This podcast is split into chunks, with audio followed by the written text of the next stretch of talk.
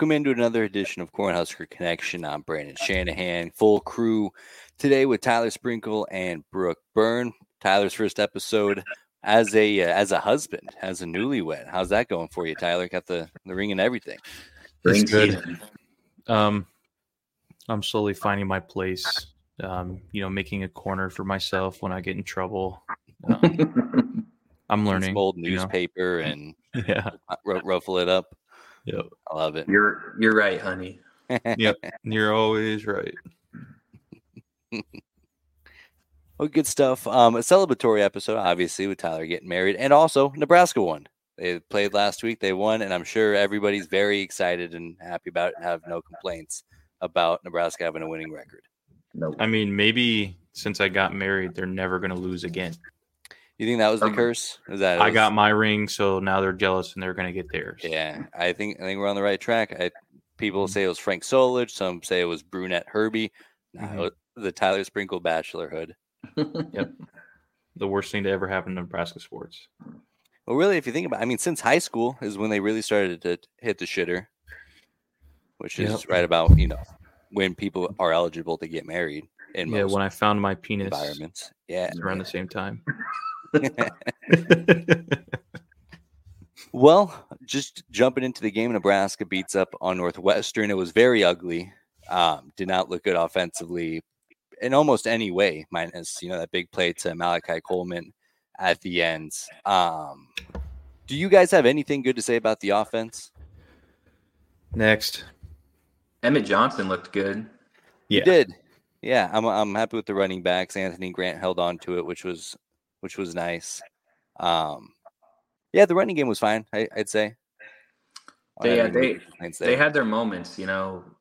It was nice to see them because it seemed like we committed to running the ball on first and second down, and it was nice to see us pop five, eight yard runs every once in a while instead of seeing getting stacked up after a one yard gain.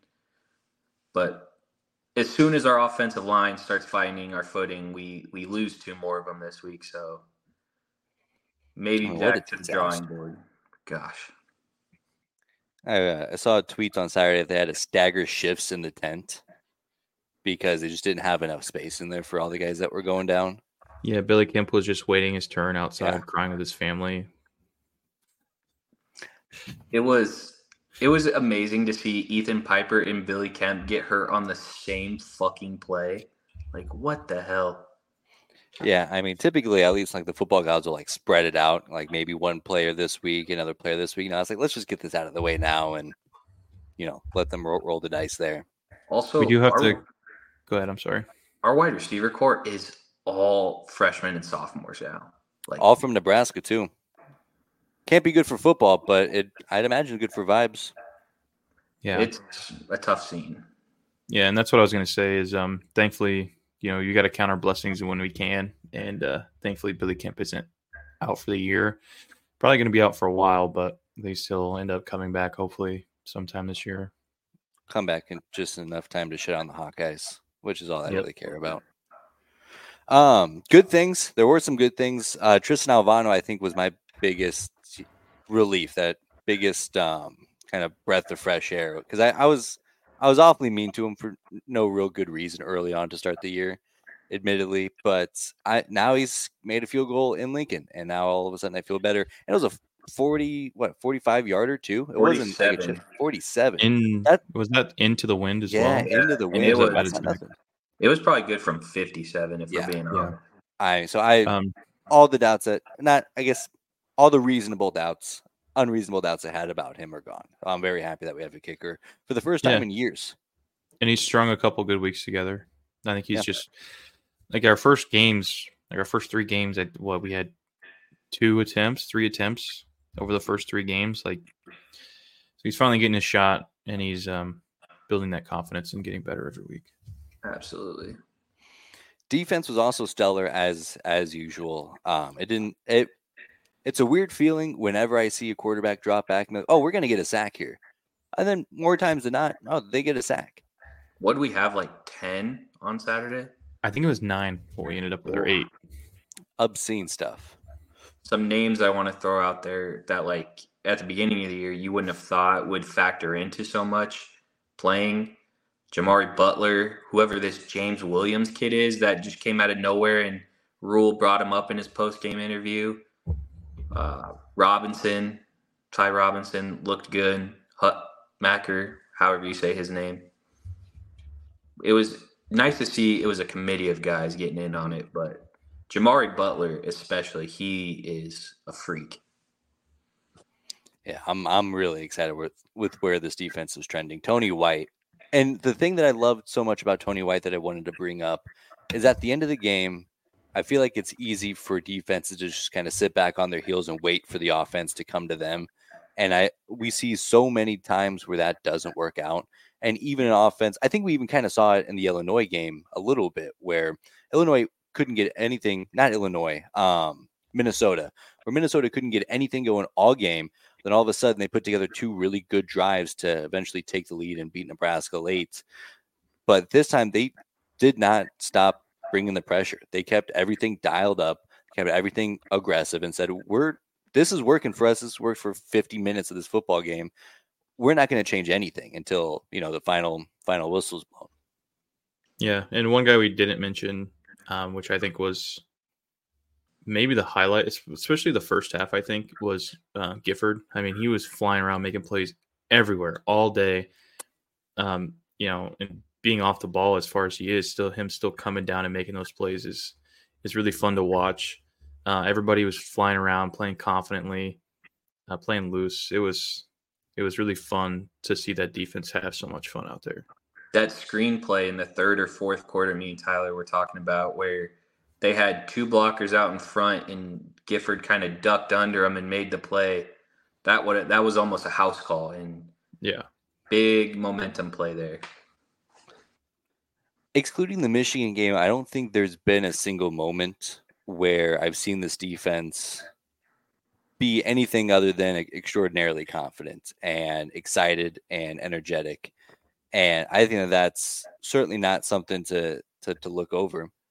Um, uh, you could say like after the first couple drives in the second half against Colorado. Yeah, yeah. That's the only other game. But I, I agree with you. They they always look to be buttoned up and in the game, engaged, even though you could make the argument that they could be upset because the offense doesn't do much. Exactly. So.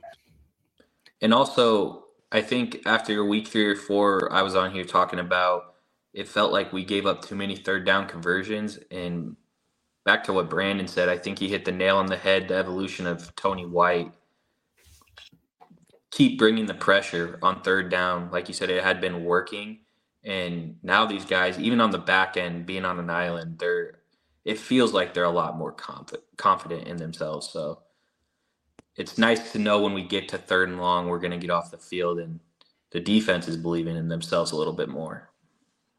Yeah, and I, I, wonder if it's just them getting more comfortable in that three three five that they run, um, because they we have a lot of older guys, uh, guys that have been in different systems in college before. So getting used to that three three five is has probably been a little difficult for them. So it seems that they're getting it finally.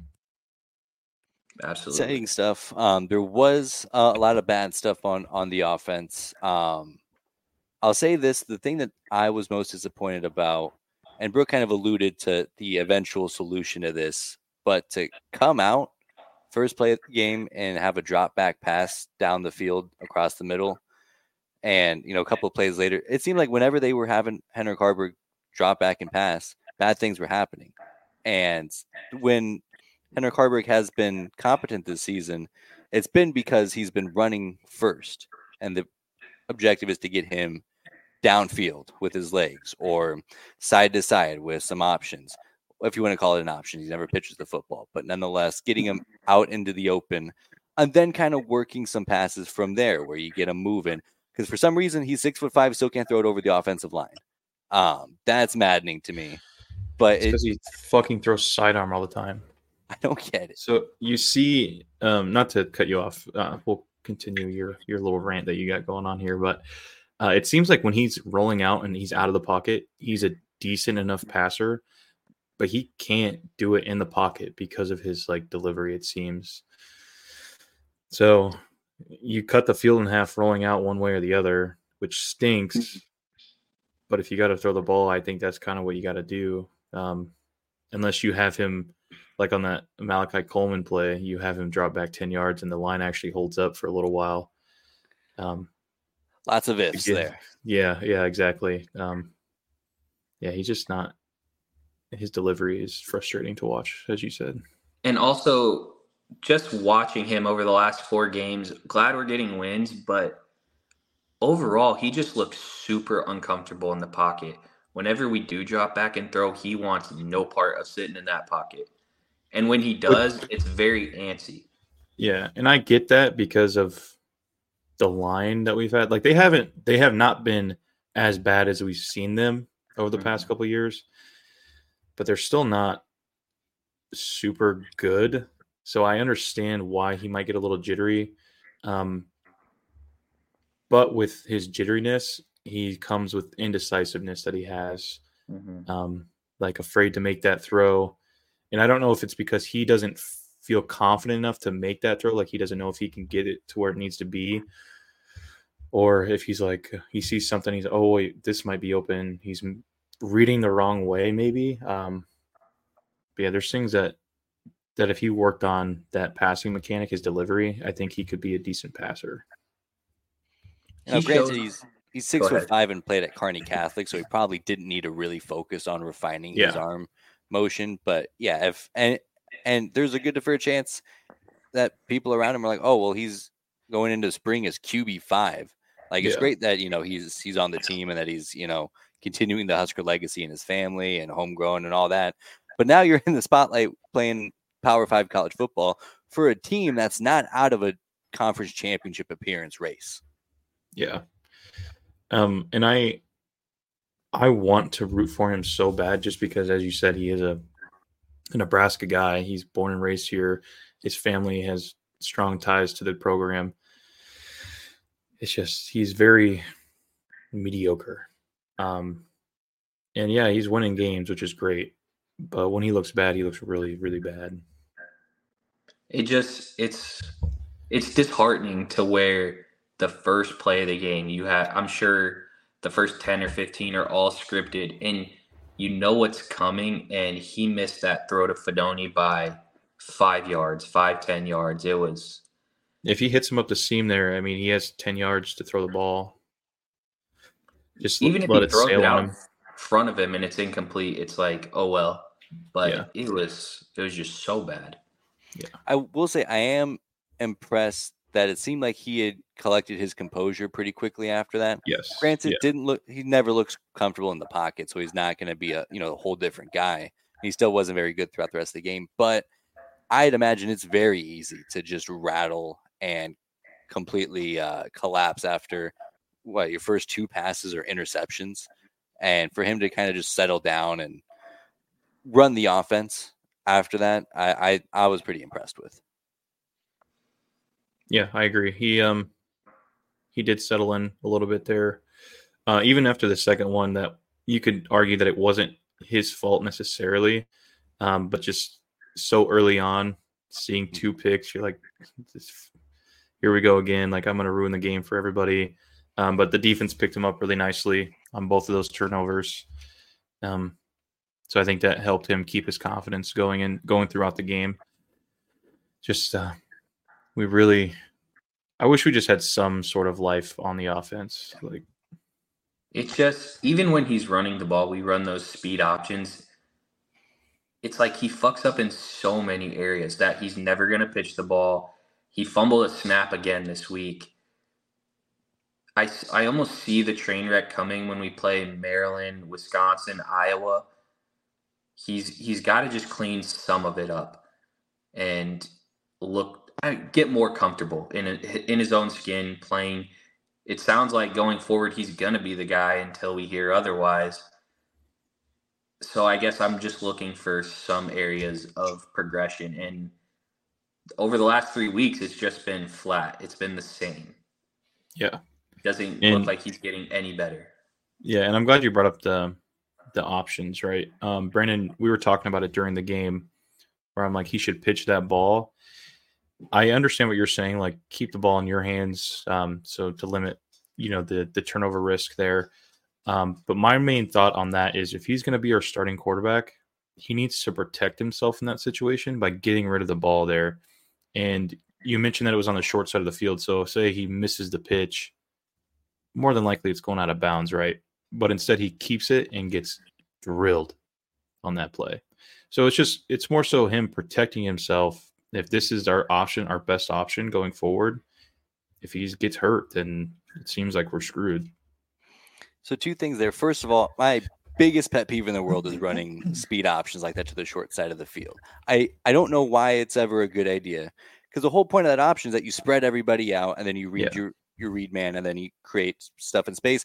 You don't have any space on the short side of the field. It works just fine when you work to the other side of the field, and then of course you make the read. You'd like to see him pitch it more, but that's I mean that blows my mind that that still happens. I agree. I agree with you. Yeah.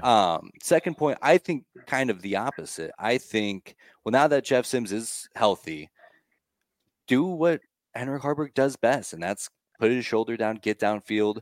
Because I don't think the gap is that big to where if you do have to go to Jeff Sims, I don't think it's like going from Cade Klubnik to going to whoever they have up in Eastern Iowa.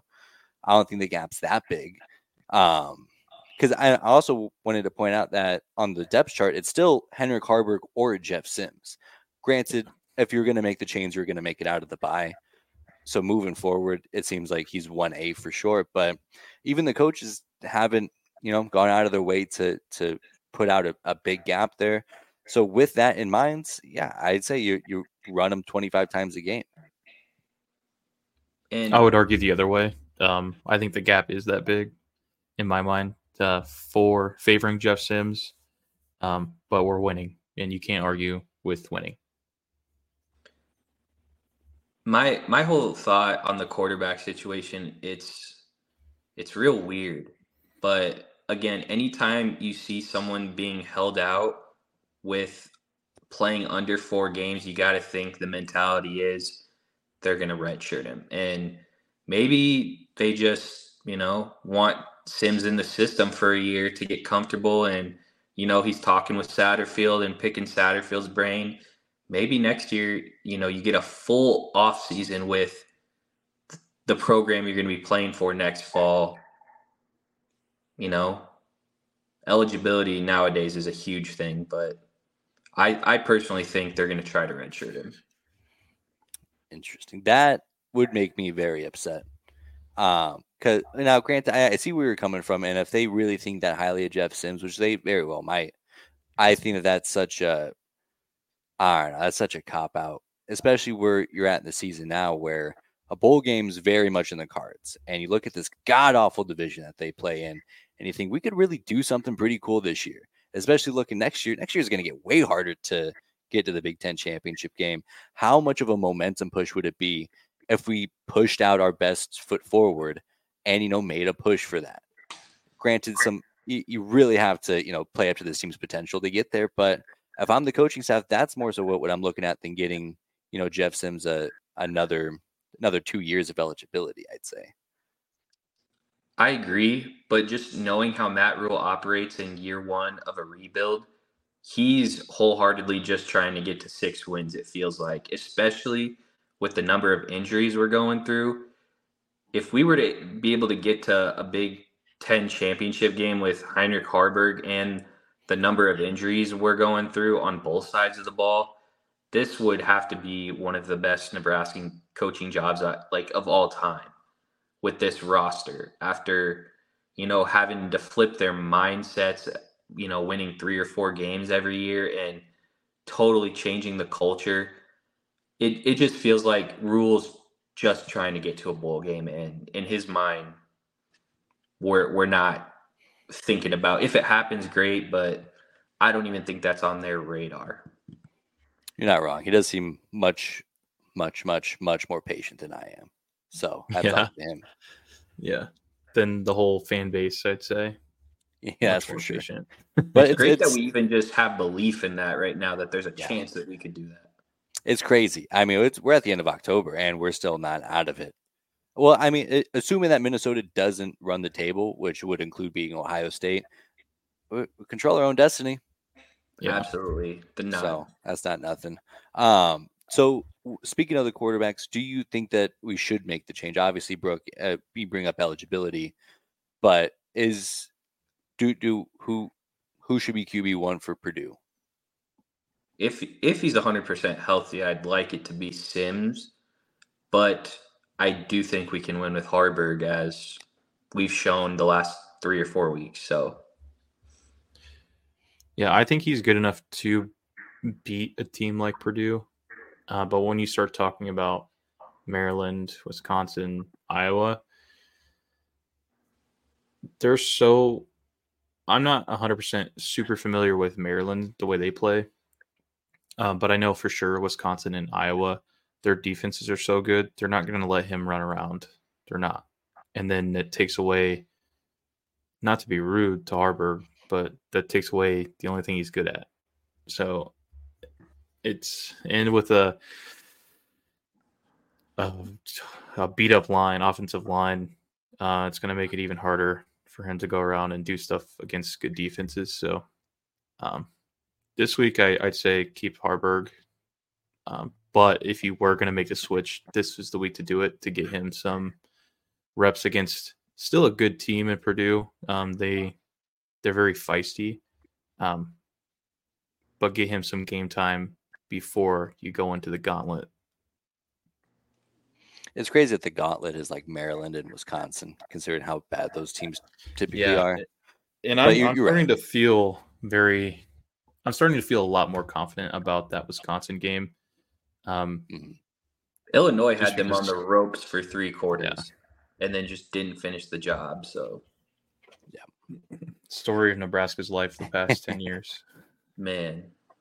Yeah. So I think, so going into the bye week, I was thinking this is an opportunity to go back to Jeff Sims, get him a full week, get him a full couple of weeks to get back together with, with this team and to get, you know, try to get as much cohesion as possible. And then you come out with Northwestern, you know, one of the worst teams in the big in the Big Ten. Um, the next opportunity, and I kind of hate to say this, but I do think it is Heinrich Haarberg's job until he loses it.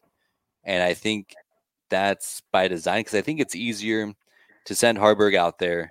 Haarberg's a disaster. You're down two touchdowns against Maryland. And then you make the switch, bring some life into this offense with Jeff Sims, as opposed to coming out of the bye week, putting Jeff Sims in there.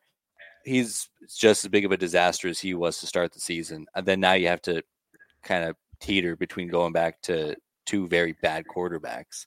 So I think that it kind of feels like an emergency plan, and frankly, a pretty good emergency plan, I'd say, to have Jeff Sims ready to go at a moment's notice to the point where if you need a spark, if you need to start airing it out more, if you fall behind, then you kind of have that up your sleeve. Yeah, I I see what you're saying, and I do agree with some of what you're saying. But if we lose a game, then there's no point to put Jeff Sims back out there. Um, well, I guess there is in, in a sense to win six games to get to a bowl game. That's the point. But I think with he's he's had so much more time with the starters and in game. Uh, I think you just keep Haarberg out there. I mean, it just makes the most sense. He's the most comfortable right now because he's getting those game time reps than having Jeff Sims go out there and, and try to get up to speed. Yeah, that's not nothing. I would just love to know. This is very hypothetical. Say we do beat Purdue and uh, Michigan State, and we're six and three. We're in the thick of the Big Ten West race. How Rhule handles everything going forward, because he has that team believing in themselves, and you're six and three, and you're sitting there like, holy crap! If we win these next three games, we're going to Indianapolis would he, you know, put his foot on the pedal a little bit more, or are we doing the same thing, you know, just plugging along with Haarberg and the guys that are available? Yeah, I mean that's a that's a crazy situation because you you look at you know the next however many games it is, the easiest two are the next 2 mm-hmm. So it's only going to get harder after that. Um, yeah, that's an interesting point. Because then you also look, look on the flippity flop. Well, now Har- six and one with his only loss against you know a national powerhouse in in Michigan, or however that math comes out to be. Yeah. Um. So that's like, well, I mean, if he's, and that's why I'm also not opposed to, you know, Purdue is the worst team that will play the rest of the season. If you do want to make the switch, make it this week to where you have that margin for error. Um, but I think above all else, I'm just kind of trusting the guys who are who are around the team and, and Coach Rhule and and Satterfield. Yeah. They they know way more than I do. They know what's going to be. Uh, like I just mentioned, they are far more patient than I am. So I am oh, whatever they decide, I am excited about. Lots Absolutely. of excitement. And the last thing I wanted to get into just about this previous week before we unveil our latest rankings. Um, were you guys watching the Iowa game live? Yes, we yeah. were. Oh, uh, I oh, that was the best part of this weekend. I'm sorry, Nebraska, but that was incredible. I felt sick to my stomach. I was like, these guys are really going to do this again where they're gonna I think win I think I said those touchdown. exact words when we watched it live. Like that Jesse Pinkman clip, like he can't keep getting away with this, and they got away with it, and then to have it snatched on like some technicality, wow, oh, that was awesome. It's I wish weird... I could inject that into my veins. I'd never, yeah, that would be the best case. I I see it both ways. Like you should not be able to be waving your arms around in any situation when you're returning a punt. But also, there's no way the Minnesota defenders thought he was calling for a fair catch in that situation. Plus, there was five guys within five yards of him right when he fielded that punt. So either Minnesota's just that bad at you know tackling. I don't know. It's it seemed like a cop out, but it couldn't ha- have happened to a better team.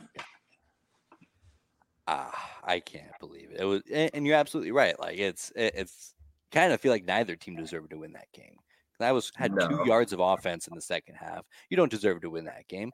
And then Minnesota, like you said, they had this the boundary helping them out, and then five guys surrounding Cooper DeJean, and they still couldn't get him six more inches out of bounds.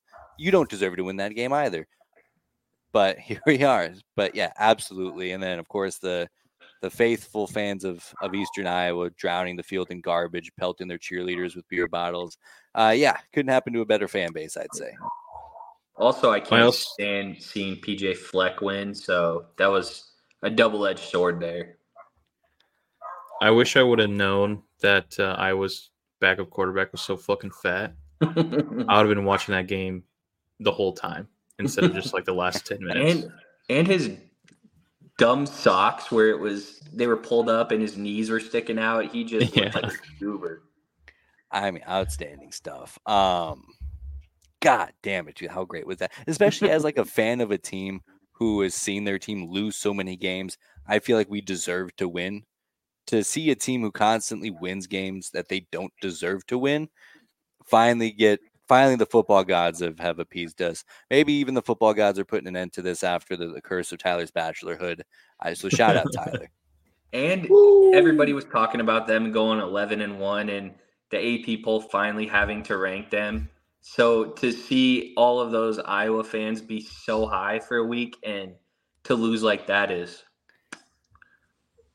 at least they were good losers about it. I only saw level headed. I uh, know they were all pissy pants losers, all crying in their diaper about a rule that's pretty clear. I mean, it, it, the the usage of it, I guess, is is weird and, and invalid fair catch signal. I've never heard of that until Saturday, but yeah, it's in the rule book. It's the rules. You can't do that. Yeah, that's that right. was. It was weird just a weird situation weird technicality, but oh my gosh, it couldn't have come at a better time. I, I would imagine it's a similar feeling to being like a Patriots fan on um, the Tuck rule game against the Raiders. Where I was like, we didn't deserve that, but it is a rule. It's a shitty rule. I can't believe they actually enforced it, but I'll take it. Yeah, I'll take it. Bad, bad, bad. But speaking of good, we got some new rankings to unveil here. I'm actually pretty excited about these. Um, kind of get into it here. Um, I kind of had to redo my system because my whole thing was like tiers. Like, okay, well, this tier has a good win and no struggle losses, and then this team, you know, has no good wins, but they have. Well, it seemed like every team in that first tier struggled. Washington scored one offensive touchdown against Arizona State. Texas and Oklahoma were both pushed to the brink by bad Big 12 teams, which is saying something because the Big 12 is bad this year. So if you're a bad team in a bad conference, it's a bad time.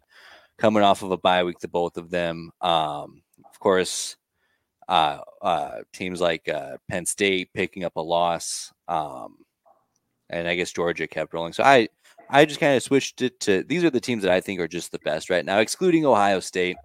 They're still in that lone tier. It's like they they have good wins and they haven't really struggled against anybody.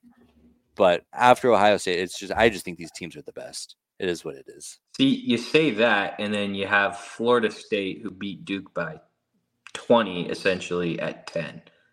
So that game wasn't as as lopsided as as I think it was. It was close for a while, but the final score yeah. is the final score.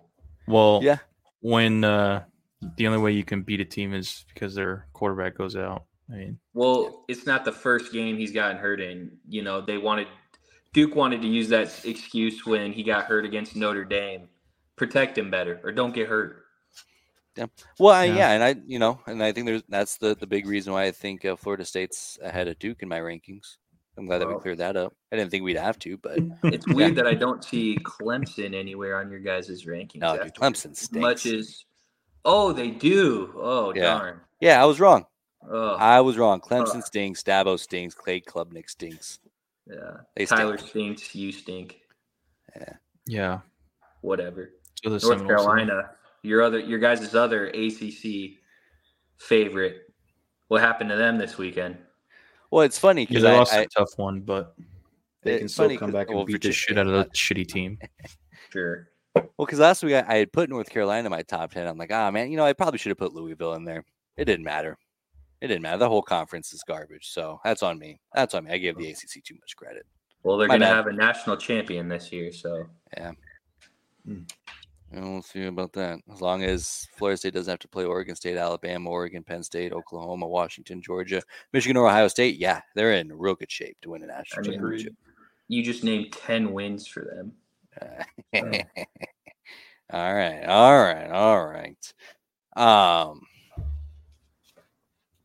Let's see. I'm trying to think of any other. I, it's still so weird because it's like I I don't. I guess now we're kind of getting to the point where we're seeing teams actually get to play other good teams. So, I, real quick, obviously talking about the big game, the biggest game that happened this weekend, Ohio State, Penn State. I think I finally have a grasp on this Ohio State team now.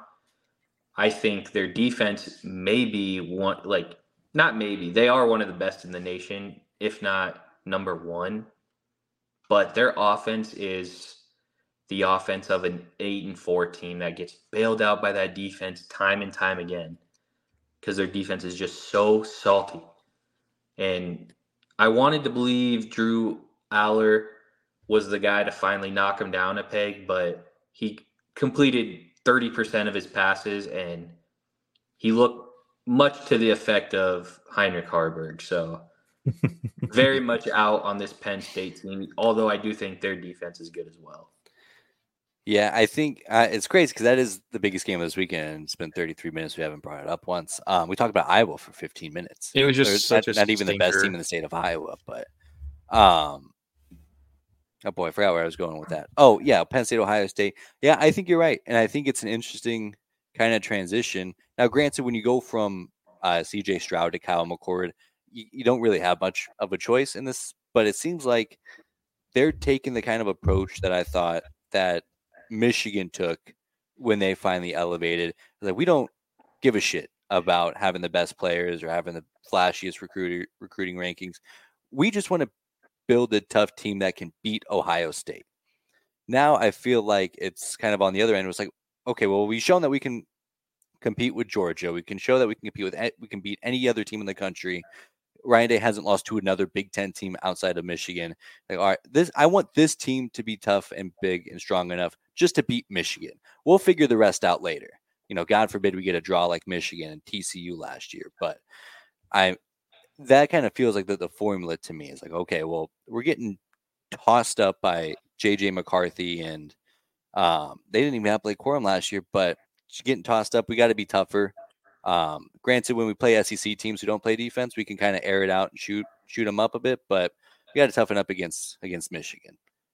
And I don't know if that's just coincidence, just because they do go from CJ Stroud to Kyle McCord, and that's just how this team looks. But that's kind of my best case scenario for Ohio State. I do have a question for Brooke. Um, no judgment here. I'm just asking your honest opinion.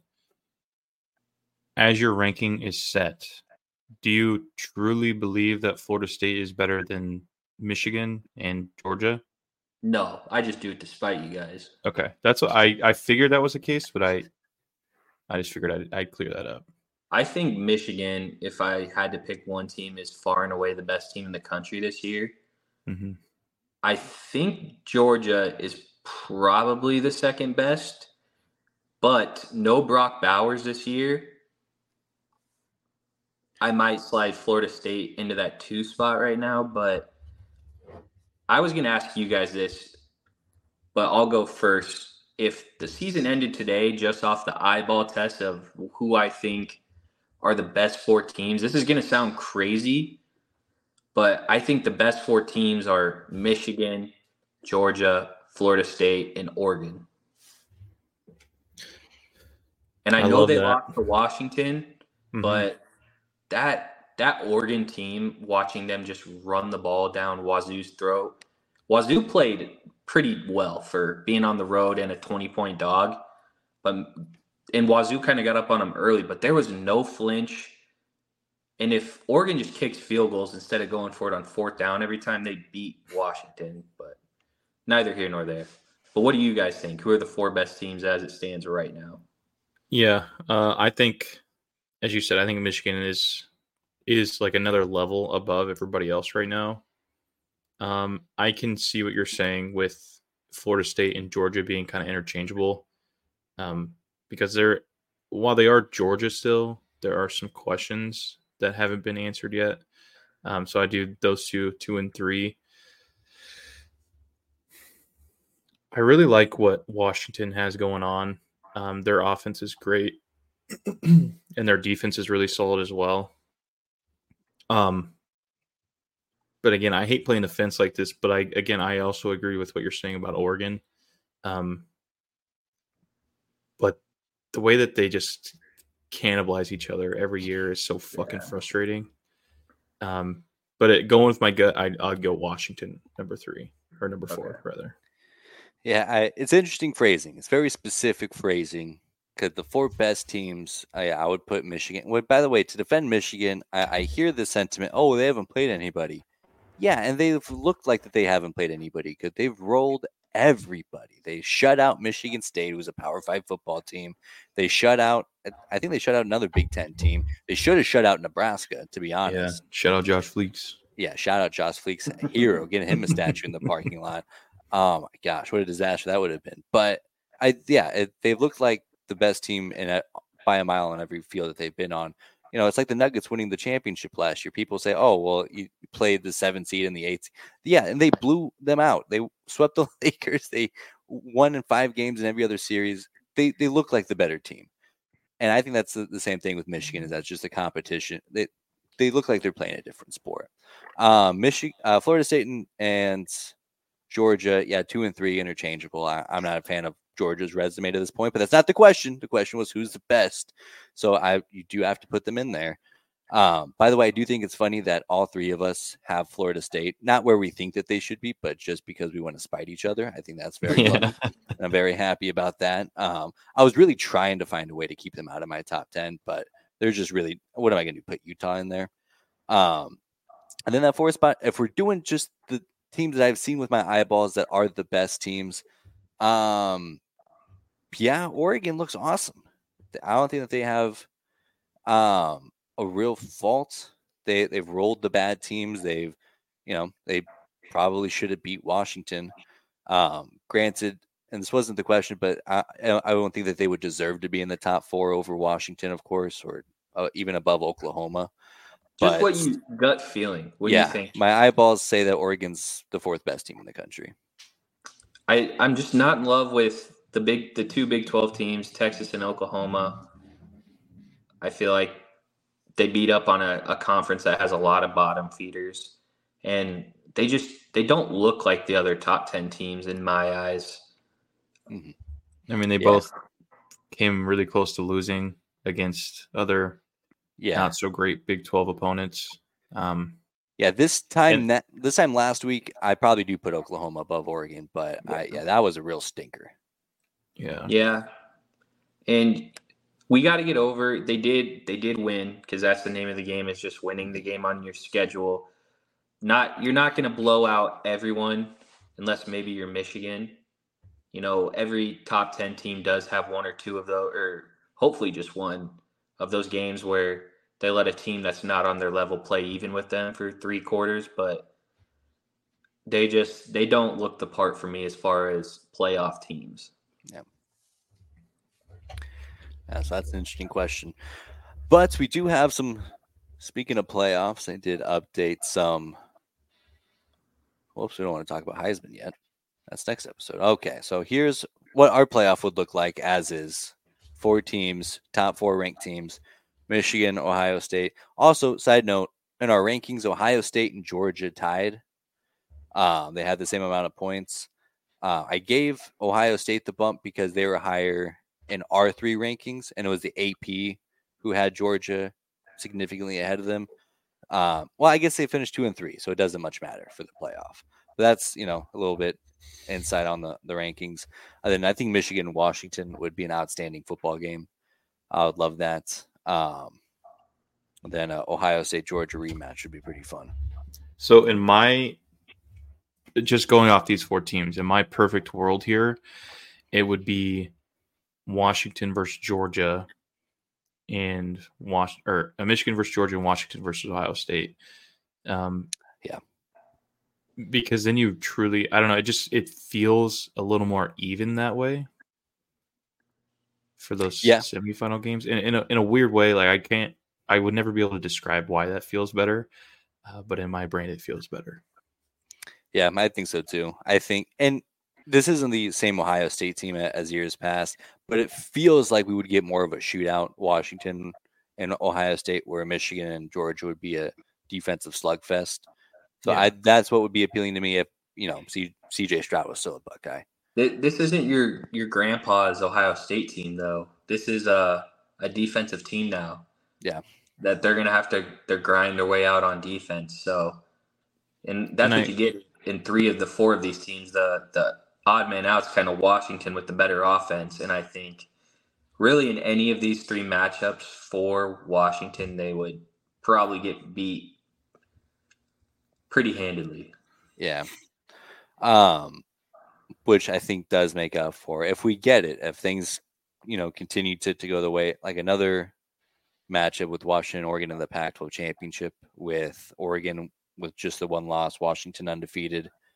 I mean, that's I was so disappointed with the conference championship games last year. That in and of itself, I don't even care what happens in the other four conferences. That's awesome. Sign me up for Mhm. that every time. Yeah, and then plus the way I said that means that we are guaranteed to finally see Michigan versus Georgia. Yeah, I want to see that game so bad. Yeah. I think that would be one of the best college football games of all time. Oh man. Michigan should have been there last year, but they couldn't get past the, the Council Bluffs kid. Yeah, couldn't get past the Texas Christian University Horned Frogs. Who, what a disaster that was! How fun was that? Real quick. oh wait, I'll say that for our Heisman talk. So go ahead. Oh yeah, but also if we were in a 12-team playoff, here's what that would look like. Which I don't see. I mean, a miss here. Ohio State Air Force would- much- would be kind of funky. So much better. That one But- would be a disaster. that game would be an absolute disaster. yeah, But everything uh, else on this board, you know, gets me a little tight in the pants. I'm typically like against rematches. Like I don't like Georgia Alabama a couple years ago. I just saw this game two weeks ago. I don't want to watch this again. Yeah. Granted, it turned out to be an all-time caliber national championship game. So what do I know? But like a Texas Alabama rematch, where Alabama fights back for for the rest of the season, Texas, you know, either dominates the Big Twelve or, or just finishes second fiddle to to a rising Oklahoma team. That would get See, me, it- get me excited. And this is why I, you know, I understand the 12 team playoff, but the, out of those first four matchups, the quarterfinals, I believe Oregon would shit down Ole Miss's throat. Florida State would beat Utah by three touchdowns. Ohio State would fist fuck No, Air Force. no way you actually believe that. What? Florida State beating Utah by three touchdowns. Absolutely. You got to score three touchdowns against the Utah defense first. I was gonna say they're like, yeah, their their offense is kind of bad. Caleb Williams just put up 32 on him. well, it's yeah, he's Caleb Williams. Yeah, I mean, Well, actually, no. Some of um, a lot of well, those. Notre well, Dame one was just held them to 20, but one was um a pick six. Right, or did Caleb Williams actually have three touchdowns? I'm I'm not familiar with the game stats. yeah, they scored four or yeah, I think four. Okay, I know. I remember one was a pick six, and I think one was like a punt return. But I see what you're saying. I would just, I think Utah's defense is so good um, that I think they, they could keep them in the game by themselves. Um, three touchdowns, it to me just seems like a little bit of a stretch. Um, but I do think Florida State would win that game. But I think You're telling hold on. is a bit. You're telling me Oregon State can shit on them, but Florida State would not. It's like the Pac-12, like just cannibalizing itself. I for some reason when they play each other, I think they both just go down to the same level. And then uh, when they play other conferences, they they actually get up for it. I don't know. It's hard to to describe. I do think it, it is worth mentioning that I do think it's more likely that Oregon State or even UCLA could sneak into this playoff before I think Utah would would finish out strong enough. Um, if UCLA got in, I would really throw up. what USC has two losses now yeah, to Utah. two losses. Uh, yeah, yeah, I guess, yeah, yeah. I don't think UCLA would be in it. I, I'm just thinking who else in the Pac-12 could could get after it, and yeah, no, Oregon State. Oregon State, sure. yeah. Oregon State, maybe, but yeah, I- yeah, I, I don't feel too good. But I do think that that does, you know, set up the fact that okay, well, now we do really get the four best teams in, in the playoff. Where, you know, if TCU had to get through a team like USC last year before they played Michigan, I think that you know maybe that ends up a little bit differently, and you know, Michigan and USC would have been a good game, and I don't know how exactly it would have shaped up, but I think it. If the whole end game is to have the best four-team playoff, which this current system doesn't do typically, um, I think this is the, the best best path for that. And then I think it also does give some type of credibility to those teams, even like Ole Miss or Utah in this situation, or the loser of Texas Bama, that you know, hey, we, you know, this is an accomplishment. We did make it to the college football playoff. We did have a very successful season. Now we can capture this momentum where if Texas is playing in the Alamo Bowl, then who fucking cares? So I I think think, that gotta- that's the, the value there. I think we got to get away from saying let's have the best four team playoff and say the most deserving because Mhm. like Nick Saban was bitching about last year, he was like, "Well, we have two losses, but Vegas thinks we're we're better than uh, some of these teams in here." Well, you lost two games. It doesn't matter what Vegas thinks. It's Yeah, what you go out matter. and prove and what you go out and earn. Like Michigan was is far and away better football team last year than TCU, but TCU beat them. So Yeah, you're right. are- You're I, just right, that is such a four pet peeve. best teams. Yeah, Yeah, it's the four and- most deserving teams. yeah. The uh, the mo- yeah, but it get yeah it gives those teams an opportunity to earn their way in because Michigan, Washington, Oklahoma, and Georgia in this scenario before conference championships they earn that spot by winning their conference. They're the four of the best conference champions. Uh, then you have teams like Oregon and presumably Florida State, presumably Utah, or presumably Ohio State. Then now they earn their way in. So I think that it sets up for a better semifinal, even whether it's the four best teams or what should be the four most deserving teams. I think that's absolutely a win, and I can't wait for it. Yeah, but then you have teams like Air Force getting in. Like, Well, good on them, man. That's awesome. yeah, I mean, maybe they they they deserve it if they win their conference, whatever. But Yeah, and I mean, well, and now uh, It's granted, Air Force this year probably isn't the, the best example and it's a little bit different now that you know, those four teams are now in the Big Twelve. But like when you do have a team like UCF or Cincinnati who is far and above better than all the other Group of Five schools, they do sh- they should get their chance. You know, and Yeah. it's, it- it's such a, a a shitty thing if college football gets more fractured to where to where it is now, where the Group Power Five is the NFL and Group of Five is FCS football. I think any opportunity to kind of get blend those blend those two areas of college football, I think is better for for the product as a whole. And I think your- I'm just more so saying that because I watched uh, LSU just kill the Army. Like, what was it, thirty-eight nothing at like uh, at halftime or something? Well, yeah, was- but LSU's full of a bunch of terrorists. They obviously hate America. Have some respect. yeah, This year, I'd have to say the best group of five team is either James Madison or Tulane. which is bullshit. Fuck the NCAA. Yeah. Let the Dukes in. Let the Dukes play. It's fucking bullshit.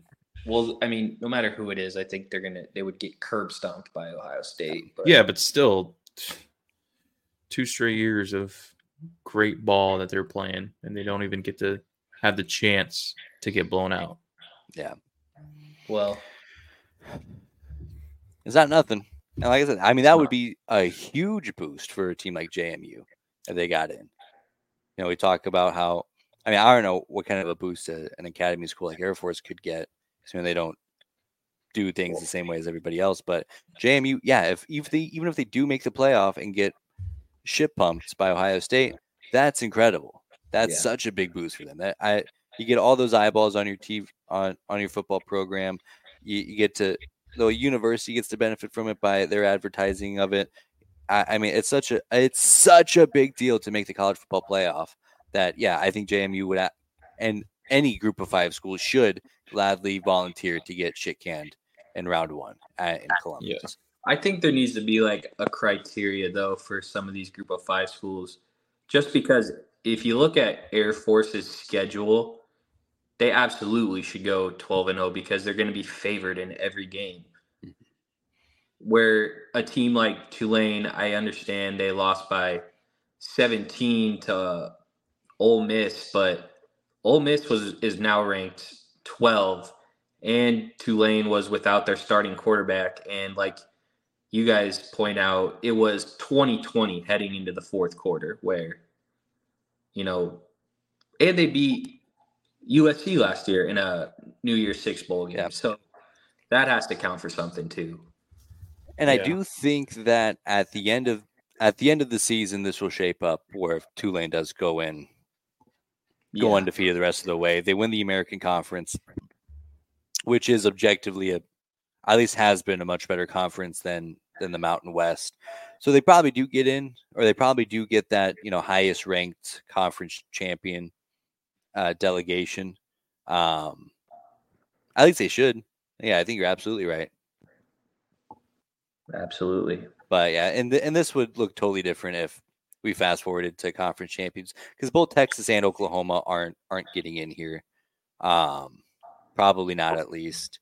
Um, Alabama would have two losses, likely. Um, Florida State would be higher than they are probably. You know, we have an opportunity for Oregon to get in instead of Washington. If not, they have two losses. So Utah's going to have a few losses. So yeah, it's it's all all, all to be determined. But I mean, I still think this is this is the way to do it. Yeah, it's I- fun I- to talk about. Yeah. Well, perfect, fellas. Anything else you'd like to add before we we wrap up for for the evening? That's all. Well, perfect. We got more Cornhusker Connection coming your way here this week. We obviously have Go Big 12 or Go Big Home, Bookie Brook, and the boys return. It's, it was a good week for for, for a couple of us. Uh, the last time that, that we got our bets in, so outstanding stuff. Um, we'll be back. Go Big Red. Go Big Red. Go Big Red.